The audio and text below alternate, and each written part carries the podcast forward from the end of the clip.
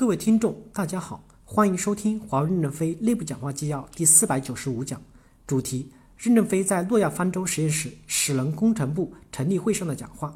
本文刊发于二零一七年八月二十八日。正文部分，第一部分：人工智能的发展是为了使用。人工智能使能工程部脚踩着华为公司的需求，为简化管理、降低运行成本，使大量重复的确定性工作自动化。为部分不确定性的模糊工作增加智能分析能力，为提高全流程的工作效率而努力奋斗。这里是有大量的工作可做的，在这三到五年内，你们也许会发展成一个规模较大的人工智能的战斗队和战略预备队。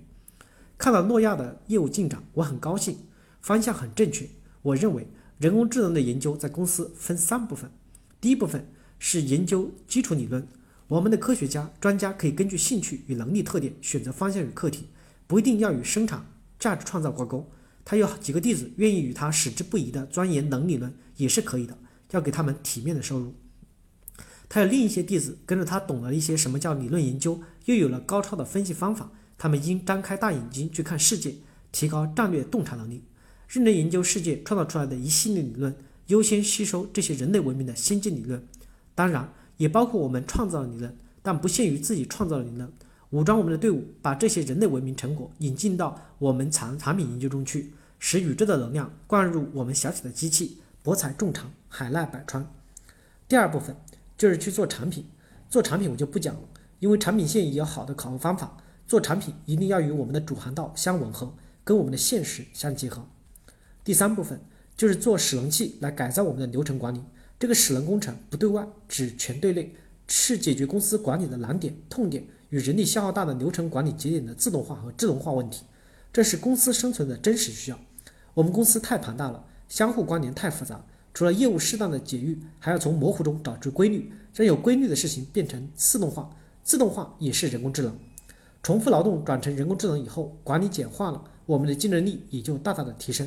这里有大量的工作可做，因为简化管理就创造出大量的倍增效益，所以我们可以容纳较大的编制。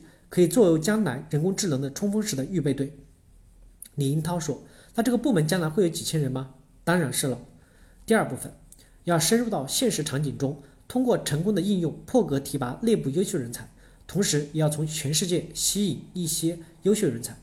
我们要深入现实的场景中去，这对人生的成长很重要。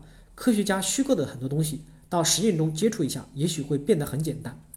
对人才的开放性，成就了美国今天的强大。华为要向美国学习，要破格提拔优秀人才，要敢于吸收全世界的优秀人才。怎样才能吸引到全世界的人才？这个要向美国学习。在加拿大蒙特利尔这些人工智能专家集中的地方，我们还可以再扩大一些规模，把人才都引吸引进来，培养一支我们的科学家队伍。我们在理论基础上构建应用，在使能工程部提供实战实习、战略性培训。第三部分。重视使能工程部，迅速扩大人工智能使能者队伍，使做公司变革的战斗队，做诺亚方舟人工智能的战略预备队。使能工程部偏向工程，可以吸纳更多更广泛的人才。一旦使能工程部担负的流程节点的人工智能项目突破了，你们项目成功了，相关流程工作的人减少了，减少的员额一半可以补充到使能工程部。人工智能一定要有一批精通业务的人组成混凝土工程才结实。当然，使能工程部的人也可以重新循环回到流程管理中去。此时，此人已不是鄙人。公司在螺旋式的循环中上升了。业务与变革相互的关系，就像野战军和地方军。野战军打到哪个地方，就把地方部队卷进来，重新整编，形成统一的力量。打完胜利后，留下一些人当县长，文明就传遍了四方。人工智能算法不能当饭吃，要应用到业务上。科学家要浪费多少时间才能真正感知业务？但是把懂业务的民兵卷进来，就形成了混凝土团队，滚滚洪流势不可挡。使能工程部要尽快的接入实际项目，不要贪多铺得太开。一个项目成功了，可以一分为二，一部分人继续优化这个项目，优化后再细胞分裂，另一部分人可以开发新的项目，补上新兵。通过不断的分裂组合，不断的破格提拔与正常的晋升，不断的补充新人进来，公司三到五年后就会形成一支强大的力量。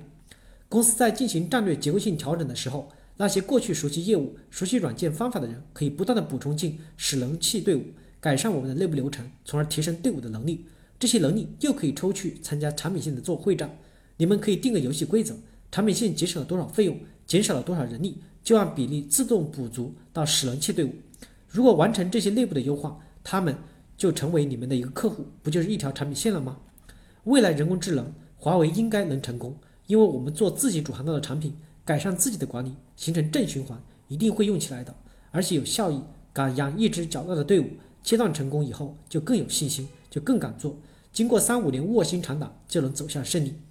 社会人工智能投资正在泡沫化，这个超热的泡沫化的抛物线近点下跌时，这就是我们人工智能的战略机会点。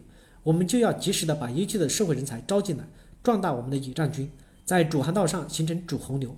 这就是我们为什么站在一万亿美元网络服务优化上大力扩大使能工程部的道理。立得稳，才能胆子大。感谢大家的收听，敬请期待下一讲内容。